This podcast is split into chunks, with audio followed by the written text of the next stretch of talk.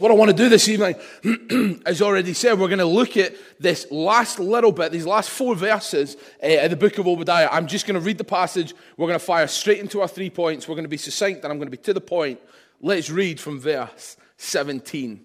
But on Mount Zion will be deliverance, it will be holy, and Jacob will possess his inheritance. Jacob will be a fire, and Joseph a flame. Esau will be stubble and they will set him on fire and destroy him. There will be no survivors from Esau.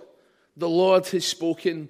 People from the Negev will occupy the mountains of Esau, and people from the foothills will possess the land of the Philistines. They will occupy the fields of Ephraim and Samaria, and Benjamin will possess Gilead.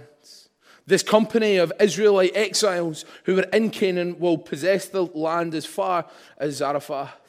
The exiles from Jerusalem who are in Sepharad will possess the towns of the Negev. Deliverers will go up on Mount Zion to govern the mountains of Esau, and the kings will and the kingdom will be the Lord's. Thank you for that light. It's wonderful. Let's pray. Heavenly Father, we thank you for your word. Lord, would you open our hearts? Would you still our hearts? And would you speak to each one of us tonight? Would you show us something of your goodness, your character, and your care for your people. I loved opening these verses this week. Amen. Sorry, did I forget to say amen again? I've done that a couple of times. My bad. Um, sorry, forgive me. Um, yeah, I can't remember what I was going to say. I lost my thought. Let's go for it. Um, I, I opening this this week and, and just seeing Jesus on the pages of what was written in front of me. And I just want to look at three things that are pulled right out of these verses. I read here from the NIV translation. I will be going into the ESV later uh, as we go into Matthew 27 because I think the language is helpful. So it's not a mistake that we're, we're jumping between translations there. But there's three things that I think mirror the gospel. And these three things are deliver, defeat, and establish. What we see in these four verses, very simply, is we see God deliver his people, we see God defeat the enemy, and we see him establish his kingdom. Three points that are not that difficult for us to see in the gospel. So I want to, for a couple of minutes in each point, look at, at what we're being taught in Obadiah and then mirror that with the gospel and see what is said. And of course, all of this is done in the context of what we looked at last week. All of this is done within the context of the power of God and the fact that God is outworking his justice in this world. He was doing it then and he continues to do it today. So, first point God delivers his people in verses 17 and 18. God delivered his people from Babylonian captivity, and he continued to deliver them and establish his kingdom amongst them. We're told that Mount Zion will be dedicated to the Lord, and all defilement, all unrighteousness will be removed because that is where the Lord will dwell. Although Edom was set in a great location, they will be breached and destroyed. Judah's mountain sanctuary, this holy place, will be a place of escape from harm, and it again will belong exclusively to Israel. It will belong to the family of Jacob. We're taught very clearly here that what is promised to God's people will be theirs. In effect, all of Jerusalem, not just the temple area, will become this holy place where only the righteous people in the temple, by God's laws of, impurity, of purity, are entitled to dwell. This picture of fire, destruction by fire, is this divine punishment look to it. Of course, that doesn't mean that all fire is divine punishment, but it is a symbol used throughout Scripture, and the Israelites are used to depict that here. And we know that in 600 BC, the Nebuchadnezzar sacked Jerusalem. He went through it. He installed this puppet ruler under him. And the Edomites helped the Babylonians loot everything that was there. But what is important from verses 17 to 18 is God made a promise to his people, and this is God working out his promise to his people.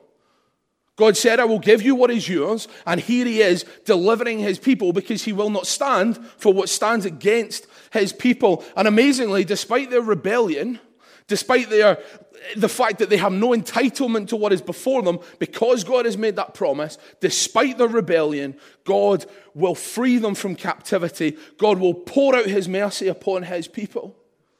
He will not only give them freedom, but he will restore them. He is here delivering them from persecution and from enemies. The dictionary word of delivered, to bring and hand over, to bring and hand over. God brought his people from captivity. God brought his people from persecution and he handed them over to safety. Matthew 27, we see three cases of Jesus being delivered. The first in verse 2 of Matthew 27. Jesus was delivered to Pilate. And they bound him and they led him away and delivered him over to Pilate. That same idea that the people, the people that Jesus had come into this world to reconcile to God himself, they brought him and they handed him over to be judged by earthly rulers. Man would deliver Jesus to the authority, to the man with the authority to kill him. He was delivered by the betrayal of a friend. But we see God deliver Israel time and time and time again, despite their eh, disobedience, despite the fact that they turn their backs on Him, time and time again. And the one who comes to deliver us is the one who is being delivered to the slaughter. We jump down to verse 26 of Matthew 27. He was released for them, then he released for them Barabbas and having scourged Jesus, delivered him to be crucified. The system had taken Jesus, had brought him in, and they had delivered him to die. The God that delivers his people, the God that is faithful to his people, is here being crucified by his people. Christ was delivered to death. What a sad, sad state of affairs. But then we jump further from there to verses 51 to 54. And behold, the curtain of the temple was torn in two from the top to the bottom. And the earth shook and the rocks were split. The tombs were also opened. And many bodies of the saints who had fallen asleep were raised. And coming out of the tombs after his resurrection, they went into the holy city and appeared to many. When the centurion and those who were with him kept watch over Jesus saw the earthquake and what took place, they were filled with awe and said, Truly, this was the Son of God. Jesus Christ, though his betrayal, though his beating, though his death, despite our disobedience, still delivered his people. Just as the Father had his covenant with his people, this geographical, this ethnic group of people. Just as he protected them, as he used his power to watch over them, as he caused their enemies to stumble and to die. So here we see Jesus Christ, the incarnate Son of God, delivered into the hands of the enemy, yet delivering us from the enemy in the process. Why? Because Jesus very simply was not defeated.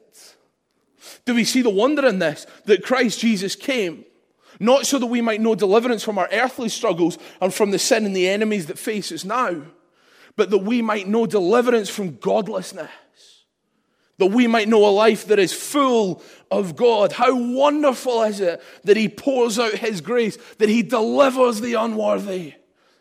And that is what we see of the Father in Obadiah. We see a God that again delivers the unworthy.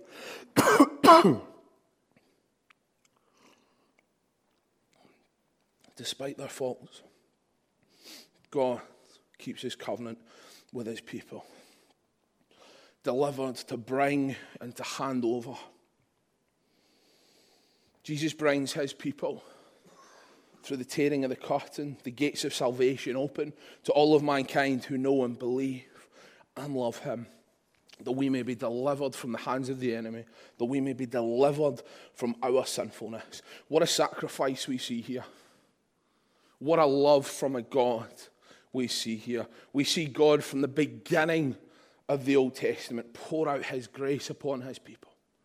We see a God that time and time again, from Adam and Eve and their disobedience to show grace upon them, we see it time and time and time again. God delivers his people. Secondly, in verses 19 and 20 here, we find that God will defeat the enemy. Repossession of the promised land is part of the restoration promise that is given to his people in Deuteronomy 30, verses 4 and 5. It reads Even if you have been banished to the most distant lands under the heavens, from there the Lord your God will gather you and bring you back. He will bring you to the land that belonged to your ancestors, and you will take possession of it. He will make you more prosperous and numerous than your ancestors. Again, a promise here, a covenant here with no conditions for his people. God, Israel, time and time, God's people, time and time again, turning their back on God. And God's promise to them is, I will bring you back and I will make you more prosperous and I will make you more numerous than your ancestors. There is no negotiation from God here. God has made a promise and this will happen. Stupid Edom. How ridiculous. They didn't listen, they didn't look, they didn't see what was promised to God's people because if they'd read it and they knew what was coming, surely they wouldn't have gone and ransacked them. Surely they would not have supported the enemies that came to them. Can we jump onto the map slide, please? I'll very briefly go into this. It might be too small. It probably is. Yellow box at the bottom, Edom. Above that, Judah. Above that, Israel. The circle box that isn't geographically correct because I added it in is the land of Ephraim. The two arrows there, we have Gilead in the north arrow, and then we get the mountains of Esau in the south. The remaining verses here talk about the retaking of the land. Israel will reclaim the land that was inhabited by the Edomites. That is the Negev that is written in this passage. They will take the land of the Philistines, the Shephelah, and again, history tells us that they were wiped out. They will take the land of the Samaritans, Ephraim, in the blue circle up there. Benjamin will possess Gilead, and the exiles in Canaan will possess land eh, as far north as Zarephath, which is that little arrow right in the top left hand corner. God follows through on his promises. There are people here that are in captivity. There are people here that are being persecuted for being the people of God, that are being utterly hated, and in amongst all of that, God comes in and said, I will keep my promise to my people. Be gone. Be gone because I protect my people. And that is what we see here. The Edomites, the Philistines, the Samaritans, they will all be defeated.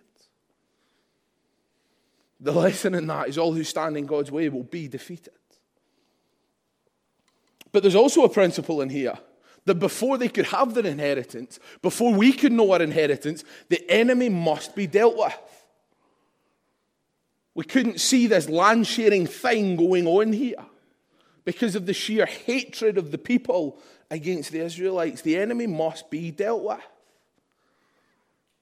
For the people to receive their inheritance, the enemy must be dealt with. We're not struggling to find Jesus in amongst this. We cannot have two masters. We cannot serve the world. We cannot serve God. Why? Because they are two complete opposites. So God deals with the enemy and his people have what he has promised to them. How does Jesus defeat the enemy? Let's mirror the passage into the life of Jesus. 1 Corinthians 15, verses 55 to 57, well known verses to all of us. Where, O death, is your victory? Where, O death, is your sting? The sting of death is sin, and the power of sin is in the law. But thanks be to God, He gives us victory through our Lord Jesus Christ. God again, in his power and his might, in his grace and in his mercy, promises. Promises to his people. He keeps the promises that he has made to his people. Where is the sting of death? Where is the victory of death for God's people? On earth, where is the sting of death? The sting of death is everywhere. It is everywhere around about us. The sting of death is sin. The effects of sin are all around us. I don't need to go into that to talk about the effects of sin because each one of us know it. Each one of us know the effect of death in our lives. But when we look at sin, we see the perfect righteousness of God. We see the righteous standards of God. And in that, we see how far short we fall of that. And come these words. Oh, death, where is your sting? Look around us. There is so much misery, there is so much hurt, there is so much brokenness, there is so much wickedness, there is so much death. Surely the sting of death is so great. Surely sin is so great. But thanks be to God. Thank goodness for God. Because those that know and love Christ, there is no victory for death. Why? Because God dealt with the enemy. And because he did that, we might know God.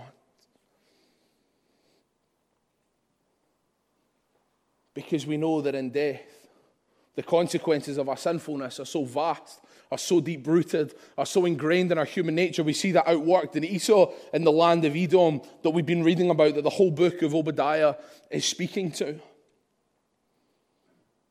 We cannot escape it. But the wonderful reality is that there is a Savior, that there is a deliverer, that there is a defeater who conquered the grave. And through him, we may have victory. Through him, we may know eternal life and relationship with God. Just as the Jews were given their victory over their enemies after centuries of struggle, not through anything they did, but through the sovereignty and the goodness of God, we too now are given this eternal promise in Christ that we will not perish, but we will have everlasting life. That is there for each one of us now. That in Christ there is no death, but in Christ there is only victory. Not because of us, but despite us. God has won that battle over sin and hell. He has won that battle. And we can know that. Let the richness of that truth consume you. The words, O death, where is your sting? Where, O death, is your victory. The sting of death is sin, and the power of sin is in the law. But thanks be to God, He gives us the victory through our Lord Jesus Christ. We know, Christians, that that means we do not have to give in to temptation. We do not have to sin. We do not have to find our security in the things in the world that are in front of us. We do not need to do the things that our old natures did because He has made things new. He has defeated the evil one. Hallelujah. Death, where is your victory? Nowhere.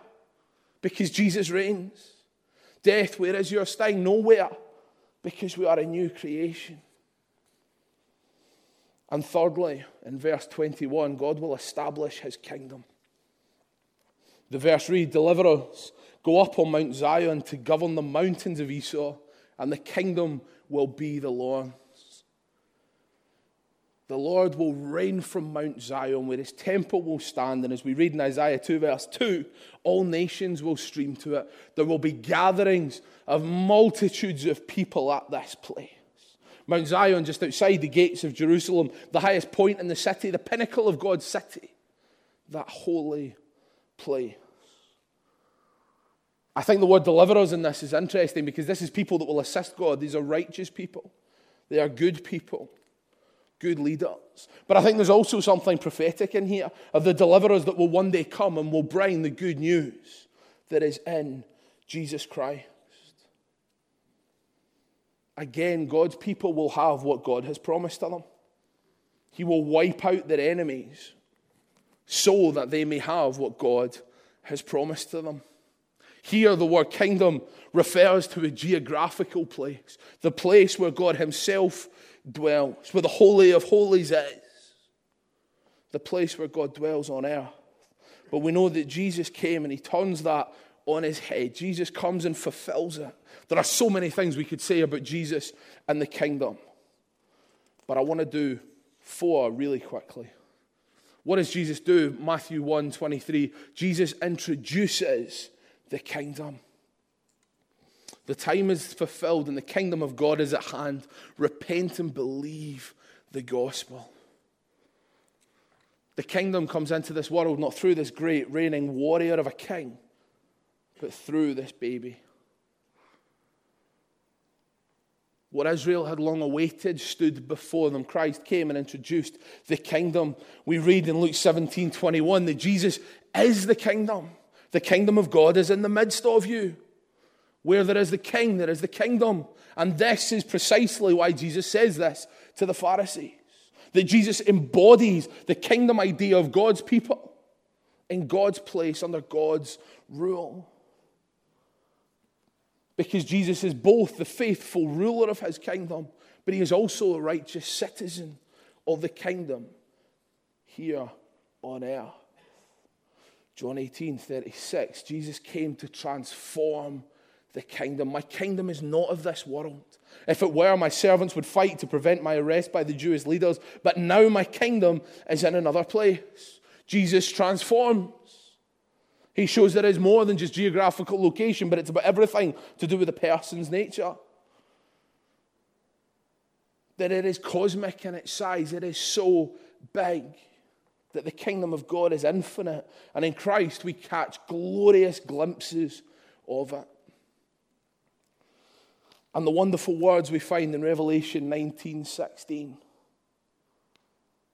that he will come again. In the second coming of Christ, Jesus will this time return as the triumphant warrior king. As he returns for his people, as he comes, he will be described as the King of kings and the Lord of lords. At last, he places all his enemies, everything that we face, under his feet as we see a new creation.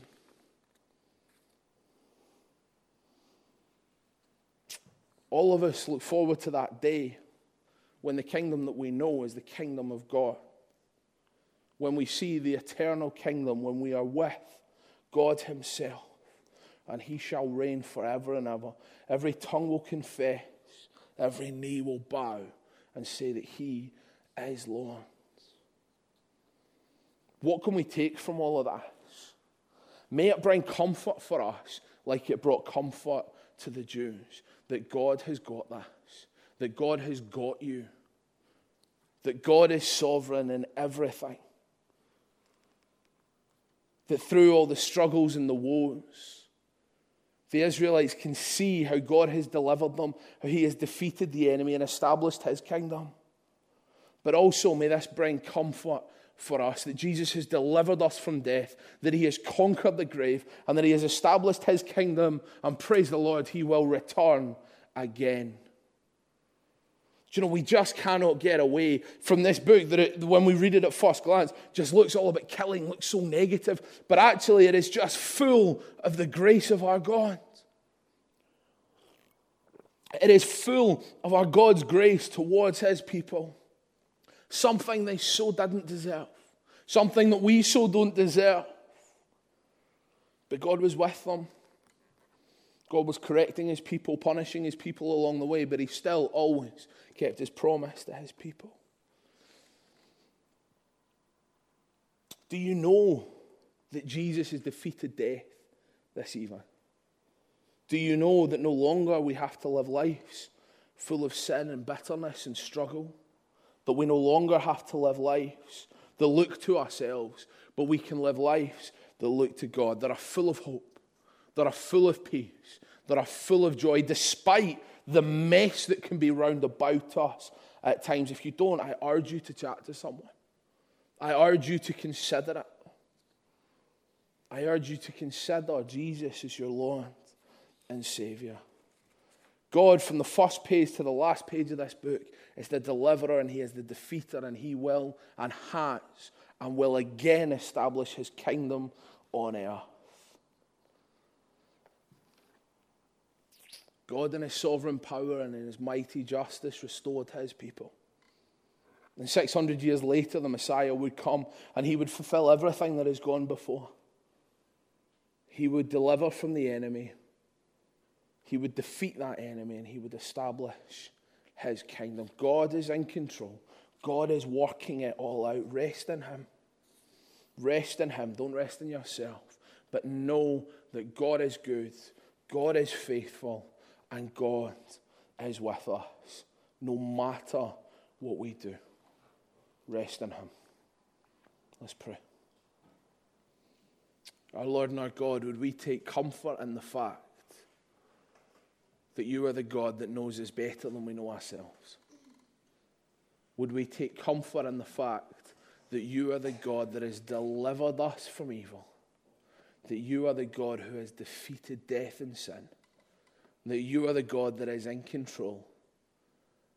That you are the God that loves us more than any person ever physically could?